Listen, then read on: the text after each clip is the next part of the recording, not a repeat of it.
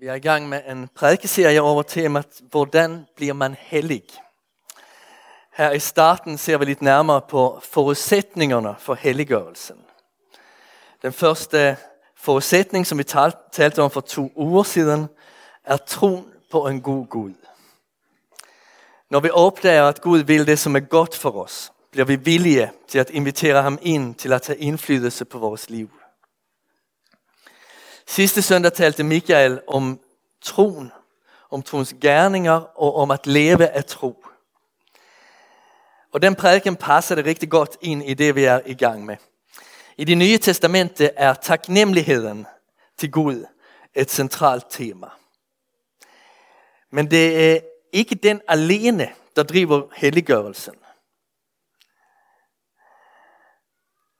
Lad os tænke os, at en person redder os, når vi er ved at dø. Hvad ville kræves for, at vi efterfølgende bad den person at blive vores personlige rådgiver? Taknemmelighed. Ja, men ikke kun det. Det ville også kræves, at personen viste sig at være klog, trofast, have stor viden og godt rygte.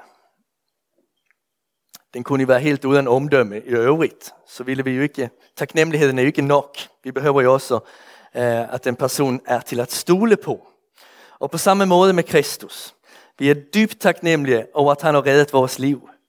Men årsagen til, at vi adlyder ham, det er troen. Det er derfor, vi ønsker at ligne ham. Fordi vi, vi stoler på ham. Og det taler Paulus også om. Han siger, at i Kristus er alle visdommens og kunskabens skatte skjult. Det er så meget radikal måde at sige det på, men det, det er det, der er i Kristus. Alle visdommens og kunskapens skatte. I dag skal vi tale om en tredje drivkraft for helliggørelsen, foreningen med Kristus. Det er et tema, som var centralt under reformationstiden, og som har fået en renaissance i teologien de sidste 20 år. Her i foråret er der for eksempel en temadag i Aarhus med overskriften Union with Christ.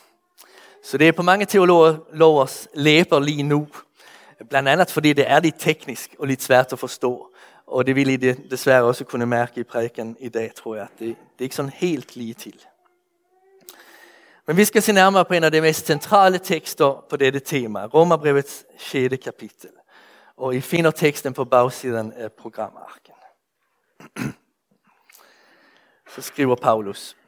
Hvad følger nu heraf? Skal vi blive i synden, for at nåden kan blive så meget større? Aldeles ikke. Hvordan skulle vi, som er døde fra synden, stadig kunne leve i den? Eller ved I ikke, at alle vi, som er blevet døbt til Kristus Jesus, er døbt til hans død? Vi blev altså begravet sammen med ham ved dåben til døden, for at også vi, sådan som Kristus blev oprejst fra det døde ved faderens herlighed, skal leve et nyt liv. For er vi vokset sammen med ham ved en død, der ligner hans, skal vi også være det ved en opstandelse, der ligner hans. Vi ved, at vårt gamle menneske er blevet korsfæstet sammen med ham, for at det leme, som ligger under for synden, skulle til intet gøres, så vi ikke mere er trælle for synden. Den der er død er jo frigjort fra synden. Men når vi døde med Kristus, tror vi, at vi også skal leve med ham. Og vi ved, at Kristus er opstået fra de døde og ikke mere dør. Døden er ikke herre over ham mere. For den død han døde, døde han fra synden, en gang fra alle. Det liv han lever, lever han for Gud. Sådan skal også I se på jer selv. I er døde for synden, men levende for Gud i Kristus Jesus. Lad derfor ikke synden herske i jeres dødelige leme, så I alle adlyder dets lyster. Stil heller ikke jeres lemmer til rådighed for synden som redskaber for uretfærdighed. Men stil jer selv til rådighed for Gud som levende, der før var døde. Så I bruger jeres lemmer for Gud som redskaber for retfærdighed. Synden skal ikke være herre over jer, for I er ikke under loven, men under nåden. Hvad da? Skal vi synde, fordi vi ikke er under loven, men under nåden? Aldeles ikke. Ved I ikke, at den I stiller jer til rådighed for som tralle og viser lydighed, må I også være tralle for og vise lydighed, Vad enten det är synden, der fører til død, eller det är lydigheden, der fører til retfærdighed. Men Gud skal tak for at I, der var syndens tralle, er blevet lydige af hjertet imod den lære, I blev indført i. Befriet fra synden er blevet tralle for retfærdigheden. Jeg bruger et udtryk for dagliglivet, fordi I er skrøbelige mennesker. For ligesom I lod jeres lemmer tralle for urenhed og lovløshed, så I blev lovløse, skal I nu lade dem tralle for retfærdigheden, så I helliges. Dengang I var syndens tralle, var I frie over for retfærdigheden. Hvad fik I dag? Frugter, som I nu skammer jer over. Det ender jo med død. Men nu, da jeg er blevet befriet fra synden, og er blevet tralle for Gud, får I den frugt, at det helliges, og til sidst evigt liv. For syndens løn er død, men Guds nådegave gave er evigt liv i Kristus Jesus, vor Herre. Lad os bede. Herre, vi vil nu bede dig om, at du åbner dåbens skatte op for os, og at du gør os ivrige at leve det nye liv i Kristus. Amen.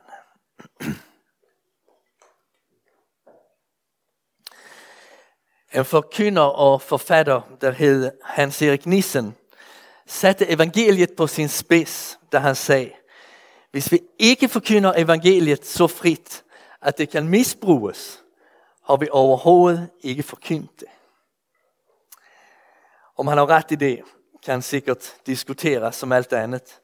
Men det er tydligt at det er lige det, som Paulus har gjort i Romarbrevet 5. Blev synden større, er nåden blevet så meget desto større, proklamerer han. Retfærdiggørelsen sker ved tro alene, uden meriterende gerninger. Budskabet om fri nåde er den eneste mulige forklaring til hans indledende spørgsmål her i det 6. kapitel. Hvad følger nu her af? Skal vi blive i synden, for at nåden kan blive så meget større? Altså det er den frie nåde, han har forkyndt. Og Paulus svarer med hele sig. Aldeles ikke. Gud forbyde. Vi er jo forenet med Kristus. Så kan vi ikke give vores liv en anden retning end den retning, som hans liv havde. Og den retning er defineret i dopen. Paulus peger på to ting, der skete der. Det første er, at vi ikke længere identificerer os med det gamle menneske, men med det nye menneske. Den, der lever med misbrug, begynder let at gøre det til sin identitet. Jeg er stofmisbruger. Da den forhåbentlig kommer ud af sit misbrug, er den identitetshistorie. Den kender godt sin svaghed og ved at begæret slet ikke er dødt endnu. Men det er ikke misbrugeren, der skal leve videre. Det er den, som har lagt misbruget bag sig, og som er gået ind i en ny hverdag, som skal leve videre. Det er nu den tidligere misbrugers identitet. En kristen har et gammelt menneske i sig. Med det menes en indre modstander mod Gud. Der er en tilbøjelighed i os til at støde Gud fra os til at gøre os selv større end ham og til at sætte verdens værdier og standarder foran hans vilje. Men dette gamle menneske med dets tilbøjelighed til synd er korsfæstet, forklarer Paulus. Det er dødsdømt. Et døbt menneskes identitet, det der skal leve videre, er det nye menneske, den vi er i Kristus. Og på to måder er vi en ny skabelse i ham. Dels er der blevet sket øh, Dels er det, der skete ham i hans korsfæstelse, død, begravelse og opstandelse, blevet vores. I dåben bliver alt det, der skete Kristus, gentaget i os. Helligånden giver os retfærdighed og evigt liv som gave. Alt hvad Kristus vandt ved påsken blev vores. Dels bliver vi en ny skabelse ved at Kristi sind fødes i vores hjerter. Kristus er fuld af tillid til Gud. Fuld af kærlighed, godhed, visdom og hellighed. Og det er også det nye menneske i os. Guds livet bor i os som tror. Se på din dåb og mind dig om, at du er et nytt menneske.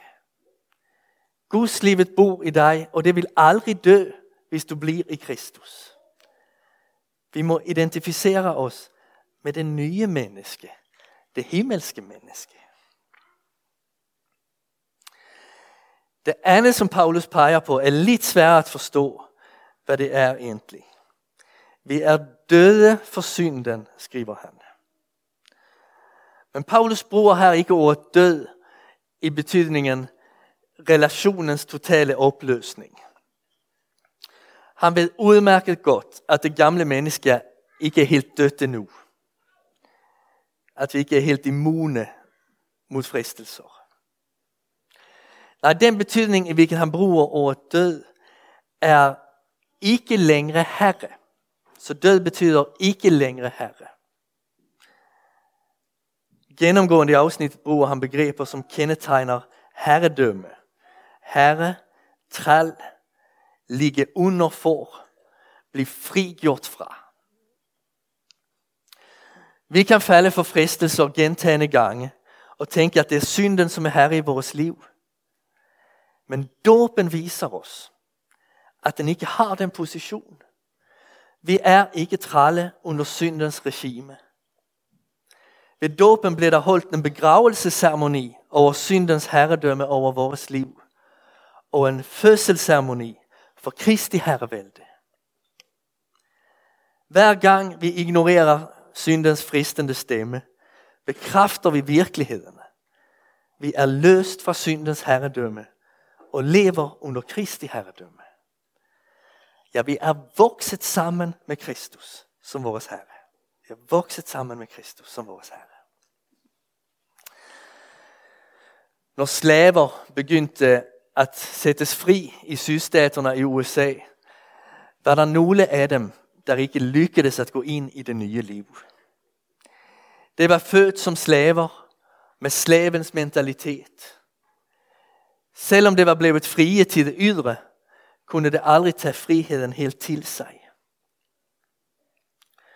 Slaveri var ikke langt så grusomt i antikken, men det er meget bevist, som Paulus vælger sådan en radikal beskrivelse af synden, som en slaveejer.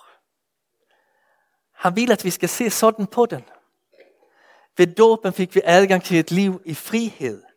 Så må vi nu vælge friheden. Synden bliver ved med at være en realitet i vores liv. Men den er ikke vores slaveejer. Og den er ikke det mål, som vi bestræber os mod. Men det er sådan, han vil, at vi skal se på synden. Se det som en slaveejer. Noget, som vi slet ikke har lyst at have i vores liv.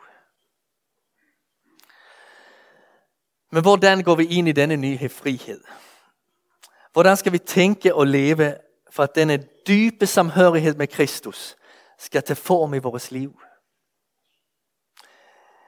Lad os, lad os forestille os en flink og bevist virksomhedsleder. Virksomhedslederen skaber god stemning på arbejdspladsen, formidler gode vurderinger, giver konstruktiv feedback og skaber tryghed og motivation.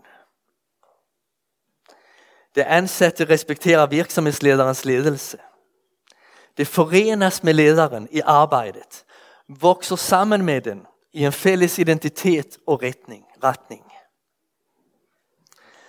Da Paulus udlægger hvad der sker i dåben, skriver han, den død Kristus døde, døde han fra synden, En gang fra alle. Det liv han lever, lever han for Gud. Sådan skal I også se på jer selv. I er døde for synden, men levende for Gud i Kristus Jesus. Og det betyder, eftersom I er forenet med Kristus, skal I, lige som Kristus, ikke leve for synden, men for Gud. Og jeg tror, der er en kraft i dette. Da det ansatte til virksomhedslederen får en forespørgsel om at leve en handel, som det ved ikke er retfærdig, så tænker det ikke, nej, virksomhedslederen har sagt, at vi ikke må. Det tænker, nej, det er ikke os at gøre dette. Det passer overhovedet ikke med vores ånd og identitet. Og på samme måde, når vi fristes til synd, gensvaret lyder ikke, Gud har sagt nej, vi må desværre respektere det. Nej, det lyder, jeg er ved dåben forenet med Kristus. Det liv, som han levede til faderens herlighed, er blevet mit liv. Kristus er min Herre. Jeg vil ikke adlyde synden, for jeg er død for den.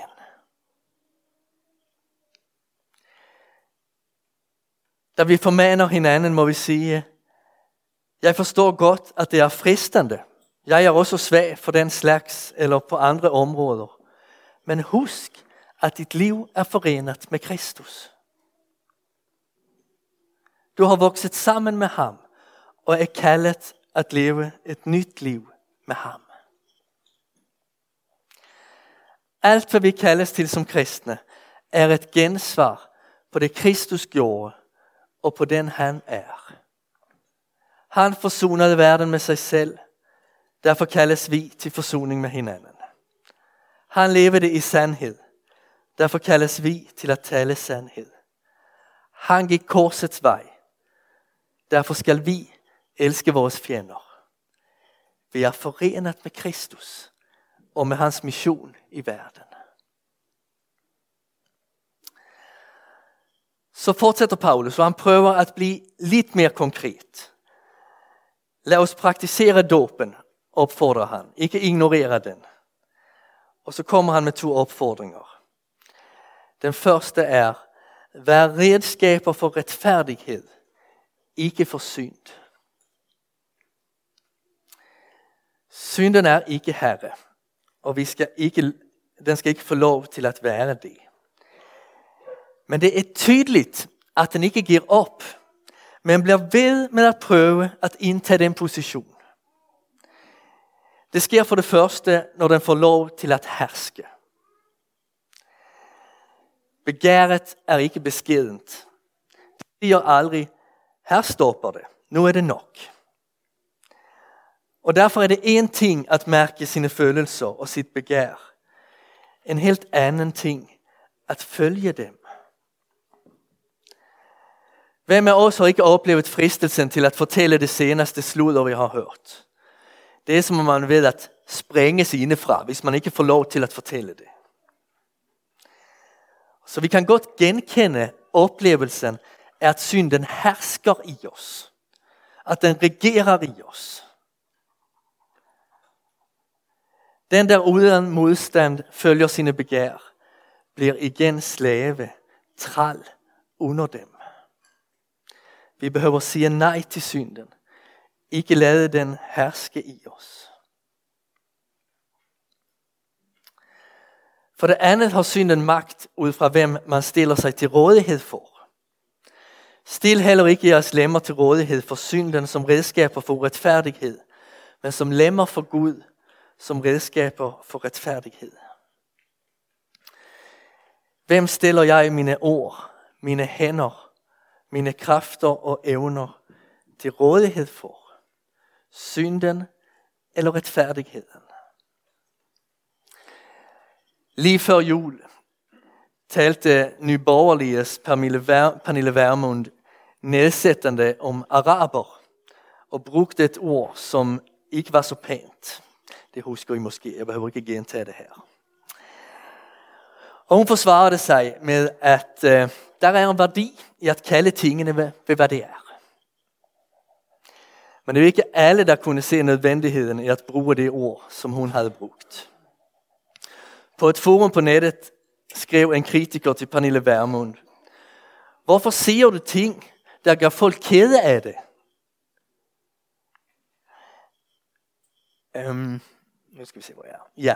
Sig ting, der skaber glæde i stedet for. Gør folk glade. Og jeg tænkte, da jeg læste det, jamen det er derfor, vi er her. I det fællesskab, hvor vi indgår. For at gøre andre glade. Hvilken fantastisk opgave. Nå, I synes måske, at det lyder lidt prætentiøst. Men det er faktisk ingenting sammenlignet med, hvad Paulus skriver. Du får lov til at være redskab for Gud. Alle dine lemmer og kræfter må du stille til rådighed for retfærdighed, godhed, venlighed og generositet. Herren vil åbenbart, at vi skal tænke så stort om vores liv. Selvom vi mislykkes, står hans kald fast at konkret ære og tjene ham. Og det er ikke bare en pres på os, det er også en stor ledelse at få lov at se sådan på sit liv. Næste gang vi konstaterer, at vi ikke har råd til den ferie, som vi egentlig kunne ønske os, må vi tænke, at der snart kommer nye muligheder. Og at vi, mens vi venter på dem, får lov til at ære og tjene Gud. Måske ved at gøre et andet menneske glad. Eller ved at fortælle om ham, som er den store glæde. I glemmer vel ikke hensigtserklæringen, som vi delte ud her i starten af året, og som I også finder ude på informationsbordet. Kig gerne på den. Det kan godt være, at den er en konkret hjælp til det. Men det var den første opfordring her. Vær redskaber for retfærdighed, ikke for synd. Lad ikke, lad ikke synden herske i jer. Og stil ikke jeres lemmer til rådighed for synden, men for det, som er godt, det, som glæder Gud, som ærer ham, og som tjener vores medmenneske. Og så den anden opfordring. Tænk over resultatet. Resultatet er at tralle under synden er død. Resultatet af at tralle under lydigheden til Gud er retfærdighed og evigt liv. Fra starten af følte det sig nok frie. Det levede lovløse. At noget var moralsk urent bekymrede dem ikke. Det orienterede sig ikke ud fra retfærdighed. Synde var deres herre, og det hengav sig gladeligt til den. Men så nåede evangeliet dem. Det så på frukten af det liv som de hade levet. Och nu var upplevelsen en helt annan. Det skammade sig. Det så att det liv som de levde förde till död. Det förde till dåliga relationer, dålig karaktär, dålig samvittighed. Den eneste løn, som synden udbetalte, var død. Det begyndte at elske retfærdigheden, som det tidligere havde foragtet, og afsky synden, som det tidligere havde elsket. Menigheden i Rom blev trælle for Gud, trælle for lydigheden og retfærdigheden. Men ikke på en måde, som fik dem at føle sig kuget. Af hjertet blev det lydige mod den lære, som det blev indført i. Hvis det tidligere havde følt sig frie, da det levede lovløst, oplevede det nu friheden i at gøre det, som var ret. Det levede ikke under loven, men under nåden. Og det er der Paulus slutter dette kapitel af. Vi læser opfordringen til at leve helligt og tænker, nu må jeg altså tage mig sammen og blive et godt menneske. Men apostlen forklarer, at hellighed i stedet for er en frugt, der kommer af et liv i dåben. Vi har i dåben taget imod Guds nådegave. Evigt liv i Kristus Jesus. Han var så god mod os, at han lod os forenes med sig. Vokse sammen med sig selv og blive vores nye Herre. På den grund sættes den vidunderlige retning for vores liv. Men nu, da jeg er blevet befriet fra synden og er blevet tralle for Gud, får I den frugt, at det helliges og til sidst evigt liv.